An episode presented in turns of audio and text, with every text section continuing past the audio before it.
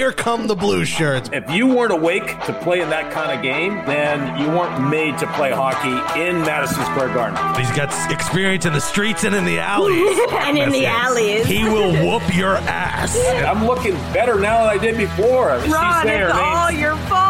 It's over for all of you. Once I'm on the team. well, you're gonna have to let me dress you though. Oh, 100%. You could have, that, that's going to be Ron Duguay's third act. Molly off the air. Wow. Molly It's a off whole ice. different person. Yeah. Up in the He'll be blue seat. and I'll be up in the blue seat. He looks. In front. Chris You know, Goody, you know, plays that kind of game and gets around the net. And, you know, it's not the first time he scored a big goal for us around the net. Kreider. Long shot.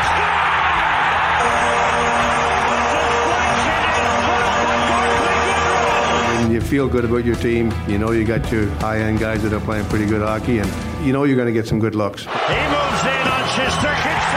Shesterkin. haven't been in a shootout since uh, maybe my junior days. You practice that? Not really, no. I don't expect to go too often, so work on other things. Fox against Quick.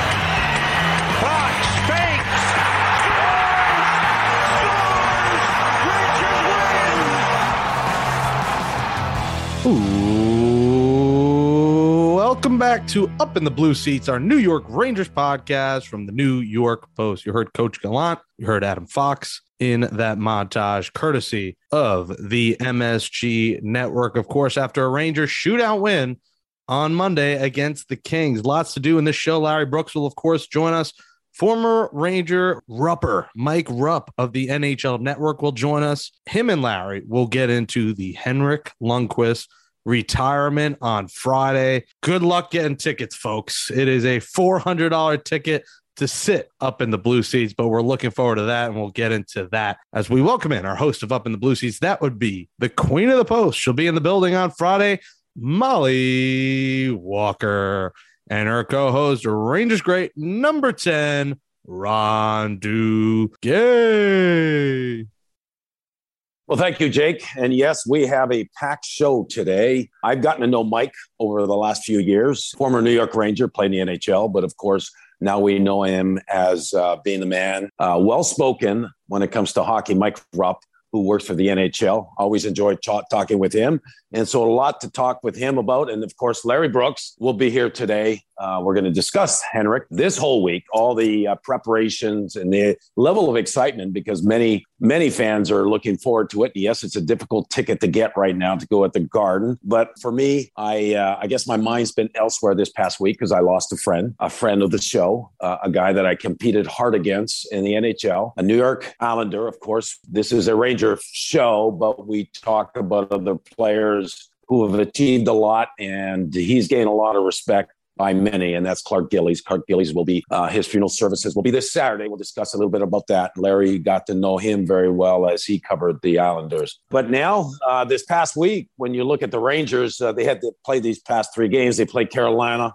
That loss was a 6 3 loss. We saw some weakness in their game, but then they came back, played the Coyotes, beat them 7 3. And then a wonderful game against the LA Kings, which Jake, you went to that game where it ended up in overtime and they end up winning 3 2. So, uh, Jake, welcome. And I, I, I love the fact that uh, you're very colorful as always. I know you just got back from Atlantic City. And Molly, welcome to you. So, Molly, I'm coming to you with what's it been like this whole week, uh, the uh, build up to the Friday night game for Henrik Lundqvist. What's that been like for you? I mean, if you turn on NHL Network or, or honestly any sports TV station, you just see so many shows about his history and and milestones and and moments in his career just building up to this night. I mean, it's going to be absolutely magical, I'm sure. I know that the Rangers organization has put so much into it. The pregame ceremony starts at 6:30 with a puck drop of 8, so I think that should kind of give an indication of of how much effort uh, was put into this production and, and into this special night. So I think that it's uh, obviously very well deserved. And I think it'll be a really special moment for everybody in the garden on Friday. A lot of talk about Chris Kreider now, possibly being the next captain. And that's a question I'm going to ask Larry. And I'm not sure when you think about putting a C on a guy will really make a difference because sometimes you put a C on a player and it kind of changes them. Responsibilities are different. You feel like all eyes are on you. So I'm not sure if that's a good idea right now but he continues to score, and he scored his 30th goal. And uh, when you think about Rangers having scored 30 before the age of 30, uh, I happen to be part of the four. Uh, the others are uh, Steve Vickers, who was a teammate, and also Donnie Murdoch. So I'm glad to be part of that group along with Chris Kreider. But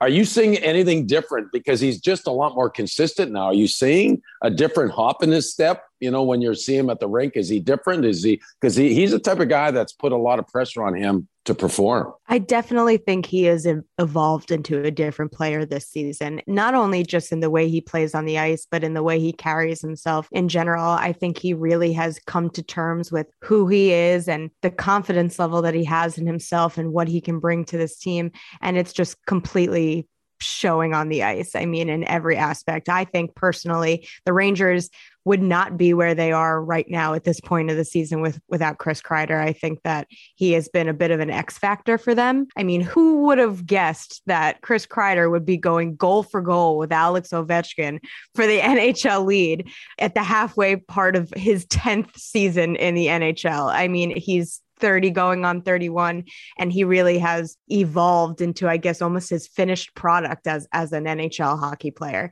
And i think that it's great for him. It's great for the rangers.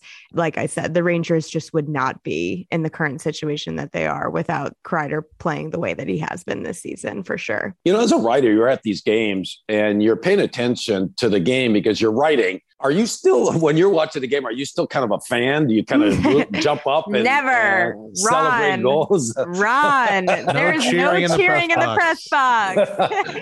There is absolutely no cheering in the press box ever, ever, ever, ever. I root for everybody on the ice to have fun for a short game and uh, good quotes. That's what I root for every game.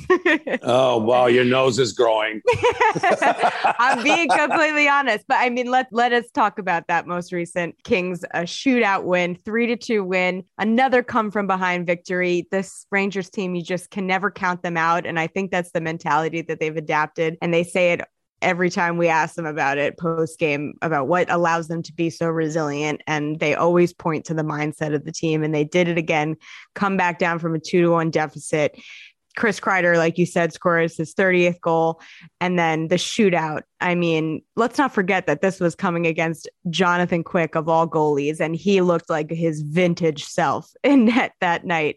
And he was really putting on a show, really keeping the Kings in it. And then Adam Fox comes down and just delivers a move that twisted Jonathan Quick up like a pretzel truly something I don't think I've ever seen, whether it was in person or on television, effortlessly. And the best part about this entire thing is that it was Adam Fox's first ever NHL shootout attempt, something that he said he hasn't done since he, his junior days with the USA Hockey Development Program. So, and honestly, post game, you could almost tell that he was a little bit surprised with himself, which is kind of funny coming from a Norris Trophy reigning Norris Trophy winning defenseman. So, it was definitely a different side of Fox that we haven't seen. And Gallant actually said that early earlier in the season, he had asked Fox if he was comfortable going in a shootout, and Fox said no. Fox was like, I don't, that's, you know, it's not my, it's not my thing. It's not something I like to do. But Gallant was like, I think he should be one of our top shooters, which why, why wouldn't he be one of your top shooters? So it was, it was great to see Adam Fox do what he did. Yeah. And I'm glad that Coach Gallant decided to put him on the spot because coaches see things, they see things in practice, right? Because you know they're having little fun shootouts against the goaltenders and the coaches are paying attention to see who's doing what in practice without them knowing that they're watching. So obviously they could see something in Adam Fox in practice that he's capable of doing it. And what's funny when he says that he's not comfortable with it, there are other players that I know that are goal scorers that can score goals, score a lot of goals, like Wayne Gretzky, Jaromir Jagr, guys like that did not like the shootout for whatever reason. They did not like it. I don't know if it was just everything stops and you just have to go try to score one on one because during the game, they don't mind it. I mean, Gretz loves the breakaway. So does Jagr. And they're tough to play against. But when it comes to a shootout, there's something about it that certain players don't like it. guys, you kind of wish that, you know, the scheduling, you thought it might work out because the Islanders play the Kings Thursday at UBS. I actually might be at that one. So I might get two Kings games in a week. But you kind of wish that it was quick Friday versus Igor. Quick being the guy that took down Henrik in the Stanley Cup finals. You kind of wish Henrik got to watch Igor be quick and kind of get revenge. But unfortunately, it worked out Monday, Thursday instead of Thursday, Friday. And I would imagine they save Igor for Friday. You don't want Georgiev starting to honor Henrik and they lose 8 2. Uh, you don't want that happening in front of fans that paid $400 to send the nosebleeds. Am I right, Molly? Oh, well, I'm not gonna. I'm not gonna say anything to that. you can have. You can have that opinion. Ron can. uh, I can. Let me. Let. Here's my thought on that. If uh, Georgiev goes in net and he doesn't perform as well, they lose.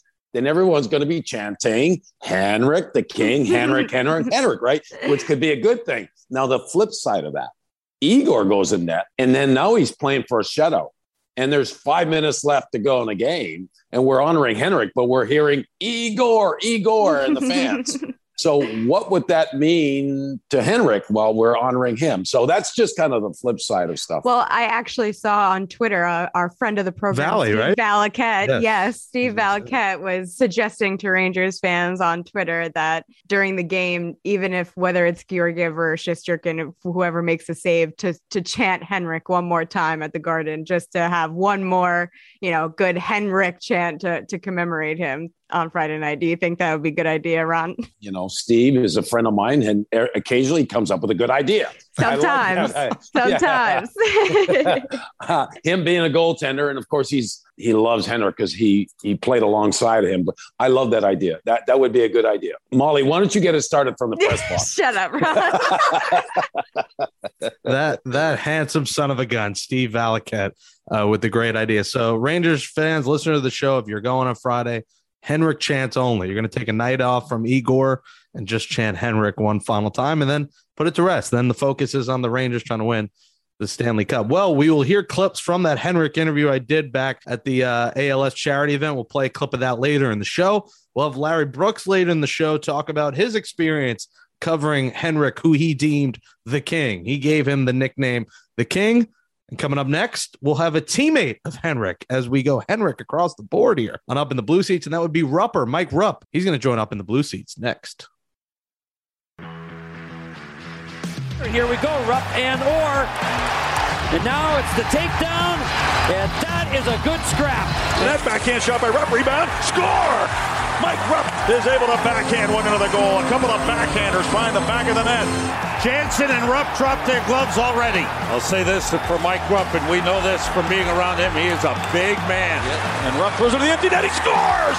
And he took a hit to make a play. And then Rupp went into Brodeur, and there's going to be a crowd in Bedlam here. And then Rupp a shot, he scores! Mike Rupp with a Jagr-like salute. So now what do, what do we got here? A little scrap between Paul Bissonnette and Rupp. Scores! Rupp with it. Rupp with a shot. He scores! That montage you heard was courtesy of Fox Sports, MSG, ABC, and NBC. Now, time for our special guest. We have another great guest this week. He played 68 games with the Rangers and was part of that 2011 12 team that finished the regular season in first place in the Eastern Conference, won the Atlantic Division title, and made it to the conference finals. He played for five other NHL teams over 11 years. He was also a Danbury Trasher as well, and we'll have to get into that. Now you can find him serving as an analyst on NHL Network. So please welcome Mike Rupp. Mike, how are you? Thanks so much for joining us. I'm doing well. Hopefully, you guys are doing doing good too. And um, thanks for having me on. Yeah, absolutely. To start, Mike, obviously we've dedicated a bulk of this episode to Henrik Lundqvist. You actually had an opportunity to sit down with him for an interview that will be shown on NHL Network Thursday and Friday. The one thing I want to know is not what he said in the interview, but just what were your impressions of how he is handling this big day in general? He's always seemed so comfortable in the limelight, but this is obviously going to be an emotional night for him. Yeah, I mean, Hanky, you, you nailed it. He seems always comfortable being in the spotlight, being that guy. I, I, I guess from talking to him, I actually thought that he was he's very humbled by it, you know, and this is something that it's almost like when he, we first started speaking on it, it's almost there's it may be hard for a lot of people. We, we see his greatness, uh, what he's brought to the New York Rangers over the years, but it's almost like this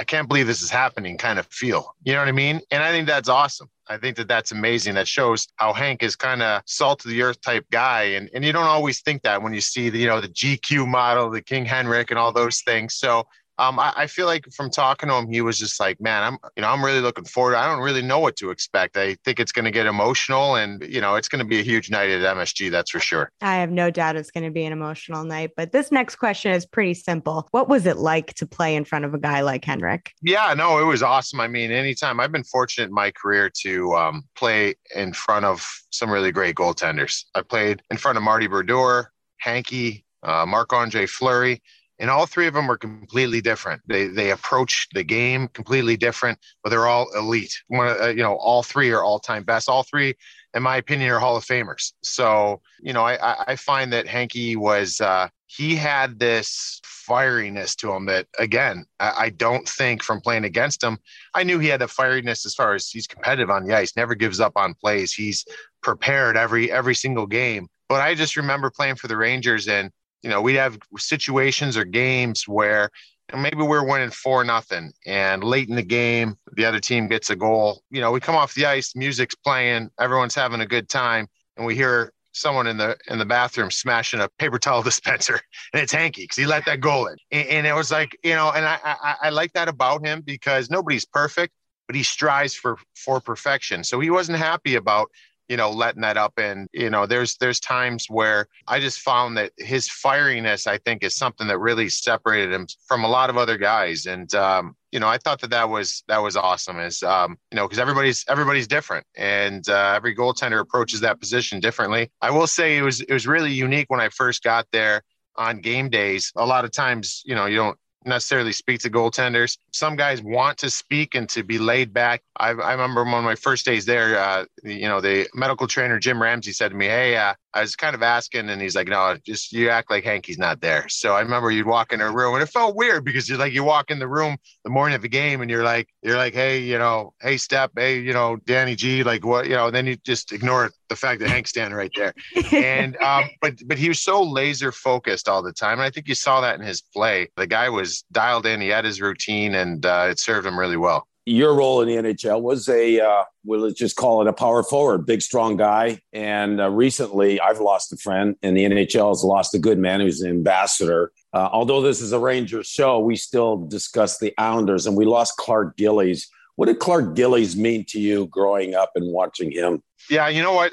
To, to be frank, where I grew up in, in Cleveland, I, I wasn't a great hockey historian but I did learn real quick. And in that time, growing up in the 80s, I knew who the New York Islanders were and I knew who the Edmonton Oilers were. But I, would actually say probably in the last, since I've been done playing and getting on this side, and, and I've learned more and more and have talked to people that have been around and like guys like you, Dukes, that have had relationships with these guys. And the stories I hear, about Clark Gillies is is unbelievable. And the one thing that kind of stood out to me and some of the stories, and I love those old war stories, was that this guy was as tough as they come.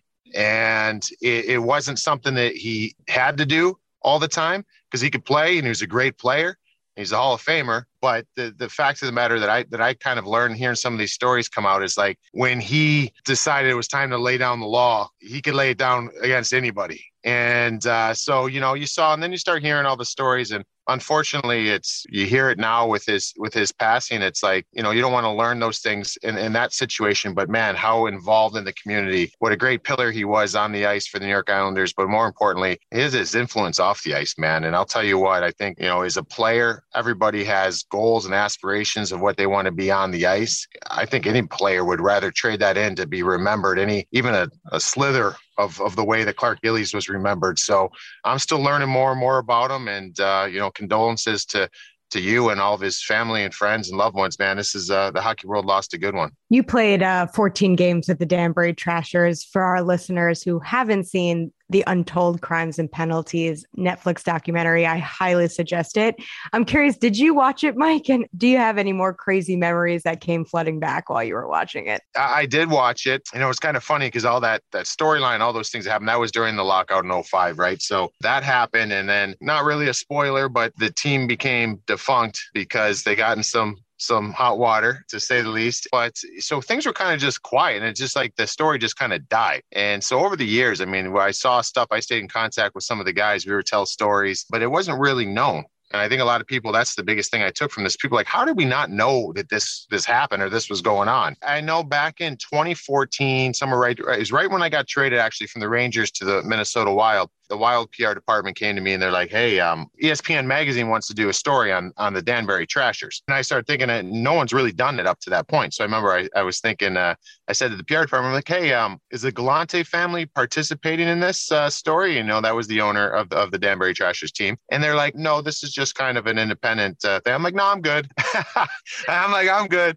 and uh, so uh, I, you know no one really talked about it. And then i got these phone calls. It's about two years ago. It was right before the pandemic started. And uh, i got these this phone call. And this guy was like yeah i'm a producer from netflix. Uh, we're doing these sports documentaries. We don't know if you're interested in doing this. I asked the same questions. The galante family participating? Yeah they are. They've been very uh, forthcoming with things and they're going to be involved in this. So I reached out to them to confirm that. They said, uh, "Yeah, they are," and and here we are. And then kind of got into it. I, yeah, I watched it just live with everybody else. I had no spoilers, no sneak peeks. I didn't even know. I mean, I know I sat down did an interview. I didn't know if I'd be in at all or a lot or a little bit. I, di- I didn't know anything. So I remember watching it, and I think one of the things that kind of uh, w- was uh, funny for me is that you know you're watching the storyline and there's a lot of different ways this story was weaved together. With the the nhl lockout they start talking about the one scene was uh, jimmy galante the dad saying to the son who was the 18 year old general manager go get me a you know an effing goal scorer. And uh, so they cut away and they talk you know, talking about the nhl lockout and i'm like oh so they i wonder who i'm like thinking to myself I, I move forward on the couch. I'm like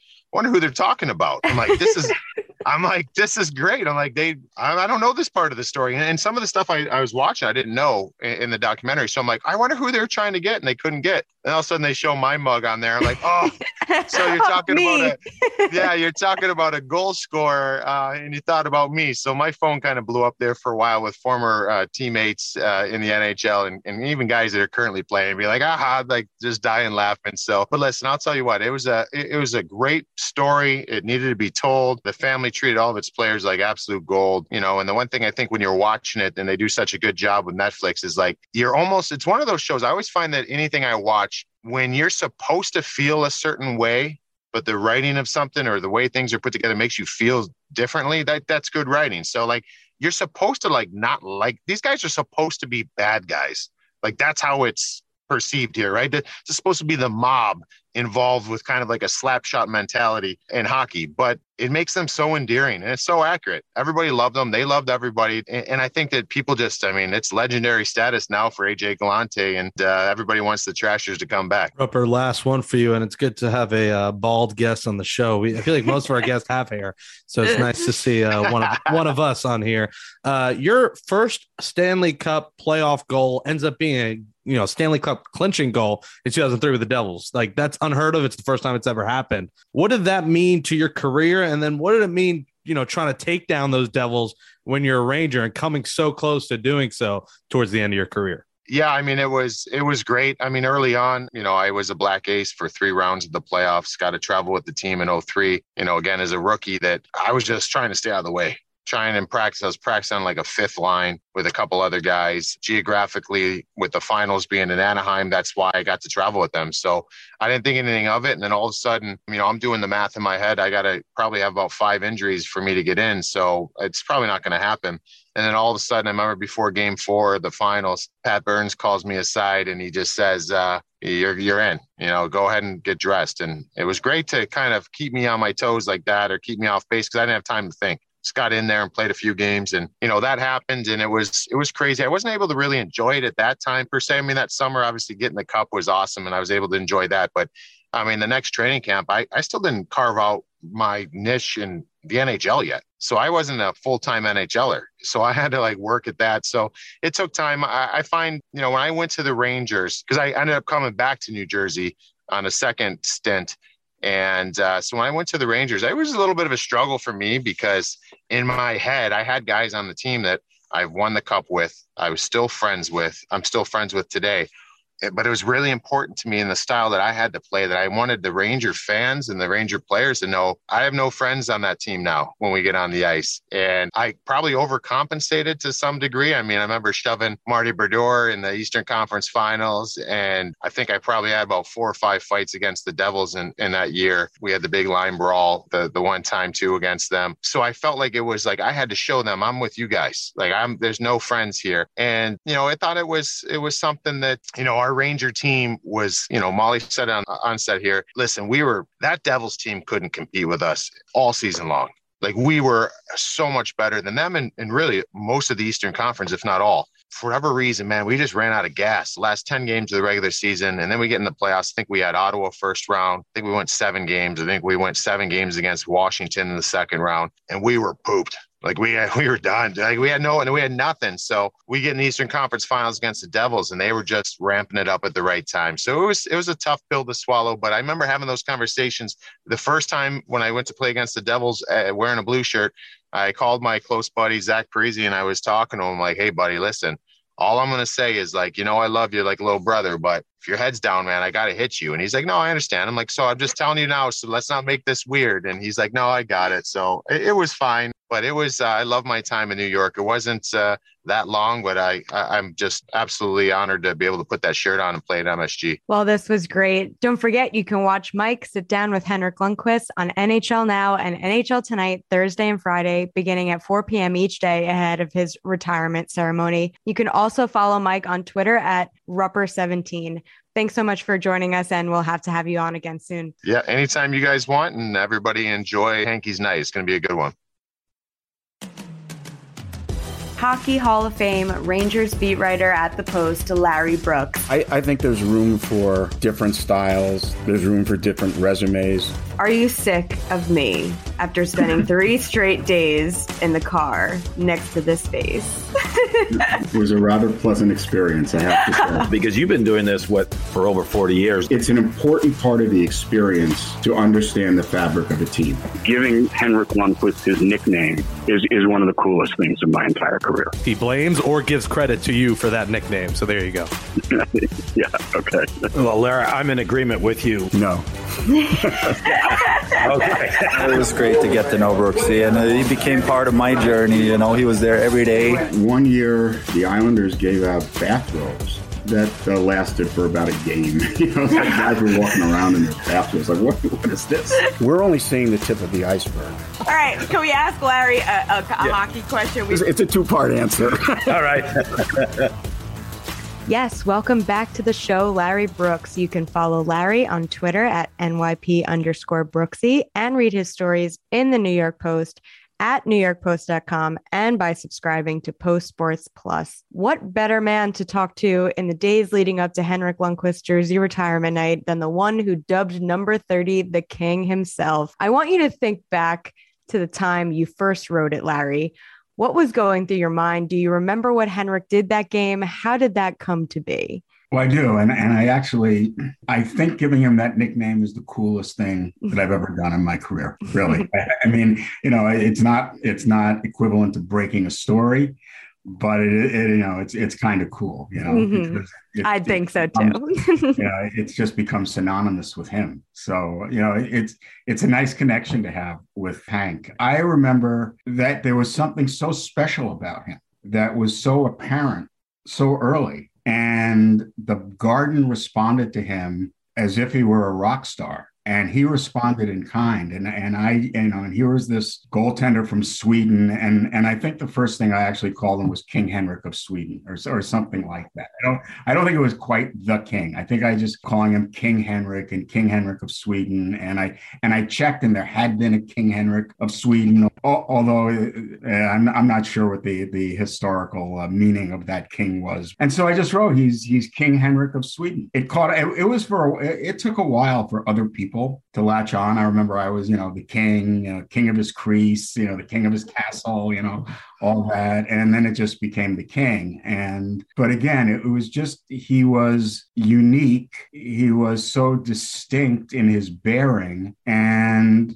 you knew that after training camp and a couple of games, he, he was going to be an all-star goalie. And that's unique in in and of itself. So it was, uh, you know, it was, it was a game at home early in the season, and and I remember he was, you know, he came out, he was he was announced as the first star of the game, and he did a, a lap around the rink with his stick up. Uh, he was a rock star and he embraced it. You know, he talked about how cool it was for him to hear chants of his name and he, he couldn't believe that people were chanting his name. You know, this, this guy from Sweden who had just come over. So it was an exciting time. It, it was. And, and to cover him from the first game of his career to the last was, was uh, as rewarding an experience as I've had as a writer. This may be a tough question, but if you had to pick one, what would your favorite personal memory be with Henrik Lundqvist?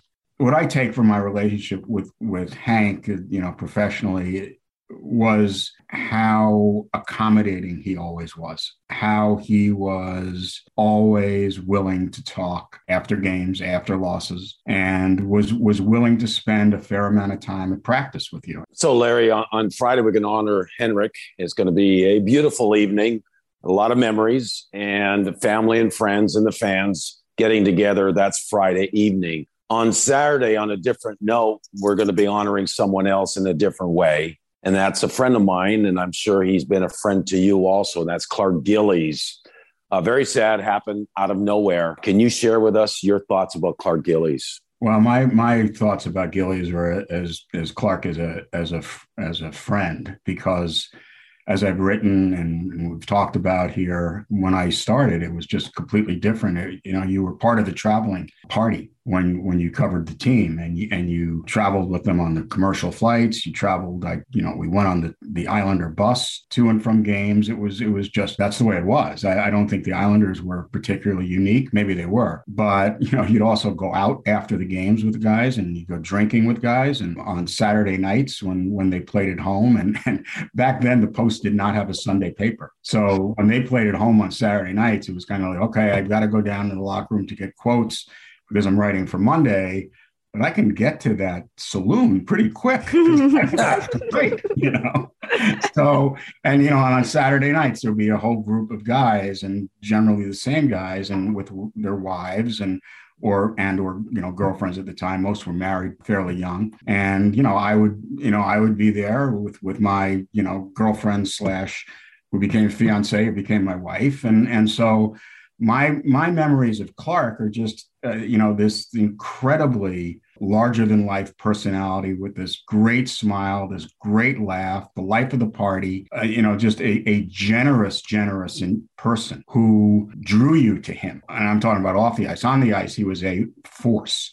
And we know we know the great players. We know the you know we we know the elite players on that Islander team, but they would not have won without Clark Gillies. There, there's no question about that. But um, I just think of him as as as this friendly, friendly guy, charitable heart, big heart, um, who was uh, always had a smile, always was laughing, and uh, was always great company. And I'm, I'm sure Ronnie, you have the same. Uh, yes, well, I got to compete hard against him, and I always had a lot of respect for him for how he played the game. He would occasionally get angry and have to fight someone, but it was for good reason. He wasn't a guy that was dirty or chippy, uh, but he just played hard. And like you just said, I don't think they would have won all those Stanley Cups without Mr. Islander. And I think it's fair to say he's Mr. Islander. And I got to know him later on being part of what he would do for the community. And he had a heart for kids. That's why this giant of a man was so tough and could be so mean. But he was, he really cared about people cared about kids. So I spent a lot of time with him at his uh, foundation, just helping others. So I've gotten to know him. He was a good friend. And of course, he was on the show. We got to talk to him a little bit uh, not long ago last year. Uh, I've really gotten to admire the man. And that's usually what happens at the end of your career. You play against these guys that you, you almost have to dislike because you got to play hard against them. And then you get to know them between him and Bossy and Bryan Trottier. I got to know all these guys. And uh, so it was a pleasure to know him. That's why I think we're all a little shocked that it happened so quickly. And I think that's who he was. He gave a lot of himself, but a part of him was a private man. So he kept his illness to himself. So that's why it's been a little bit of a shock to us. So you know what, too, Ronnie. What was interesting about him was there was also there was a, a sensitivity and a vulnerability about him. Remember, he was the captain when you guys took them out in 79 in, in that series. And he had a very tough series. As, I mean, you made it very, very tough on them. And and Bossy didn't have much of a series. I mean, you know, you you know, you took them out. You know, you had 91 points. I remember they had 116. They finished first overall. They were a powerhouse team but they weren't quite there because they didn't have the second center. So you were able to shut them down. But there were incidents in that series where Clark needed to respond and just didn't quite respond. And the captaincy weighed on him. And so after that season, he relinquished the captaincy. He said, "You know what? I, I, I, don't think we're. I think we. I think we're being held back. You know, in so many words, by me being captain. I think it's not helping me. I think it's not helping the team. And so he stepped back and relinquished the captaincy. And then Denis Potvin became the captain and they won their four cups. And so, you know, it's it's not often you'll see a, a player w- with that kind of self-awareness, that kind of big view to say, hey, listen, I'm, I, I don't think I should be the captain anymore. I think I think we need someone else. And and then freed from that, he was, of course, the massive force, and especially in, in 80, taking on Terry O'Reilly and he didn't like to talk about it. I mean, he didn't like to talk about the fights with O'Reilly, never wanted to talk about the fight with Hospodar, didn't really enjoy talking about his fights with Dave Schultz. It was part of, you know, it, it was something that was required from him. But, it, you know, the, the fighting was something he just never wanted to talk about. He, he didn't glory in it. You know, he did it. He knew what he needed to do. In 1980, he went out and did it and you know that was the springboard obviously to to 19 straight series wins. So he, he was a special a special man and he was a special player on a special team. Well thanks for sharing that because i didn't know that story about him captain and deciding that uh, someone else needed to be captain so he can be himself. Having said that that leads me into my next question and we keep talking about this. The new york rangers don't have a captain and chris kreider keeps performing at a high level. Of course he's scoring goals but he's performing He's consistent. And so, my question to you do you think now Chris Kreider could be the man who could be the next captain of the New York Rangers? I don't think they're going in that direction. I do. I think that Chris could be the captain. Yes, I've thought that for two or three years. I, I don't think they're going in that direction. And I'm not sure they're going to name a captain next year. I, I think, you know, this six captain approach has has been embraced by not only the six guys, but by the team and and I think the organization to a to a certain extent. I'm I'm not sure that you fix what's not broken and leadership doesn't seem to be an area to me that the Rangers would have any concerns about. Well, Larry, thanks for your time as always and we'll chat again next week. Thanks, Molly.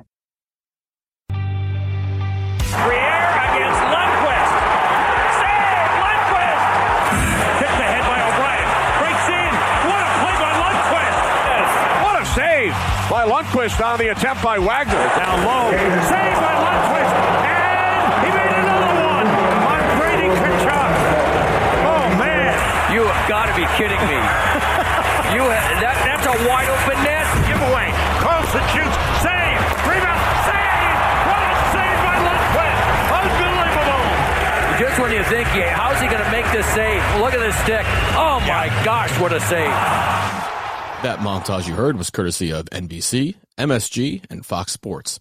And now, time for Jake Brown sit down with Henrik Lundqvist. Well, first off, good to have you, Henrik. Uh, how's the broadcast life treating you? You know, Ron Duguay hosts a Rangers show. You're in the seat next to Valley now. How does it feel? Oh, it's been great. Um, known Valley for so many years, and even John, probably 15 years. I really enjoy it. They're super relaxed and they're having a lot of fun. And for me, right now, it's in life it's all about having fun. So I, I really enjoy it. All right, I need your message to Brooksy. Brooksy's covered you for so many years, Hall of Fame writer, is on our show every week. Yeah. We'll love your thoughts on Brooksy over these years. Yeah, no, it was great to get to know Brooksy, and he became part of my journey. You know, he was there every day for 15 years, and I've told him that too. It was uh, I have a lot of respect for him. He knows so much about the game and uh, like I said, it was part of my journey a little bit to see him at the rink every day and talk about the game and what was going on, and uh, I, I, really enjoyed it. So it was fun working because it becomes a working relationship, obviously, when he's there so much and he's part of, you know, part of what we do day to day. Your number January going up. How special is that? Do- Is it you got tear jerkers thinking about it? Uh, how special is that day going to be? I think it's hard to take in. Uh, you have moments, but it's going to be extremely special for so many reasons. Obviously, to huge honor, um, and just to be amongst all those players that hang there already, and, and the Rangers meant so much to me throughout my career, and then also to have my closest friends and family in the building, and I never had that throughout my career because everybody's busy and pretty far for them. But now I have a lot of Swedes coming over to share this extremely special moment. So I, I can't wait. It, it, it's going to be obviously a day to remember for me and my family, and, and um, I'm so so proud and grateful. Are you comfortable where you're at now? Like, do you miss the game at all? Do you is the pressure of not talking to the media after you know the losing sleep after a big loss? Are you over with that, or do you miss it at all? No, I, of course. When when the you know win big games and, and it's always uh, that's a feeling that I will miss, uh, and I think you'll always miss that. But there's so many fun things going on in my life right now. I'm ready to move forward, and I can't think about you know what if or this is it now, and and, um, it's more. I just feel appreciation for what I experienced more than you know thinking about anything else. So it makes me smile thinking back of all the memories and friendships I created, and um, but you know I'm staying connected to the game through MSG Network, talk about the Rangers, and uh, I enjoy that. And do you like being called the king? Uh, I don't know. It's I've always been laughing about that. You know, it's uh, happened pretty quickly. I thought it would go away, but it didn't. But uh, yeah, I try not to take it too seriously. It's a fun thing that happened early on, probably thanks to Brooksy. But um, it's been a fun ride. He's a blessing. He's a gift from from above.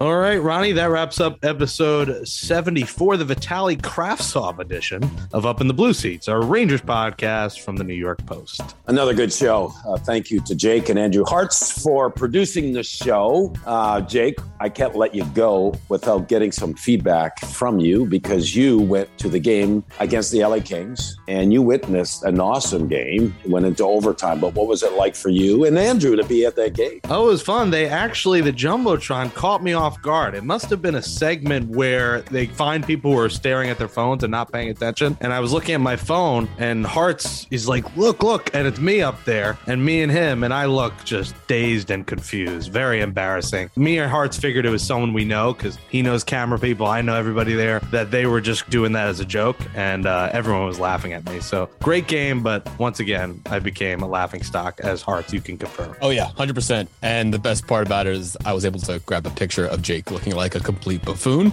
so that everyone can see. So yeah, mission accomplished. You could see Hearts laughing as he took the picture. You see him smiling, like, wow, this is going to be hilarious. Oh, the pain. And for those who can see us on video, Jake just got back from Atlantic City and he's wearing his ooh la la shirt. what, what's the story behind that shirt? Well, yes, I was at the Ocean Casino, beautiful resort right on the water. Ron, you got to go. Uh, we'll, we'll all go maybe this summer. It's it's a it's a good time. Hit the beach, beach party. But yeah, another another fantastic thrift shop purchase by me here. I think it was like twenty bucks, and as soon as I saw it, I was like, that reeks of Jake. It's quite flashy. As Molly rolls her eyes in the distance. Yeah, no, it's it's made for TV. It is made for the Up in the Blue Seats podcast. Well, for Andrew Hart's number 10, Ron Duguay, Molly Walker, Jake Brown. Ron, we're back for one more week before we get a little week hiatus before the All Star weekend. And Molly will be wearing shirts like this in Vegas. She'll be styling and profiling on the Vegas Strip, covering the Rangers side of things for the New York Post as Chris Kreider and Adam Fox will play in the All Star weekend. Thanks, everybody, for supporting up in the blue seats. Enjoy the Henrik ceremony. Enjoy this final week of the first half of Ranger games, and we'll wrap up this first half next week. Stay safe, folks. But Molly, I'm going to throw something out of left field. Something to think about. Oh boy.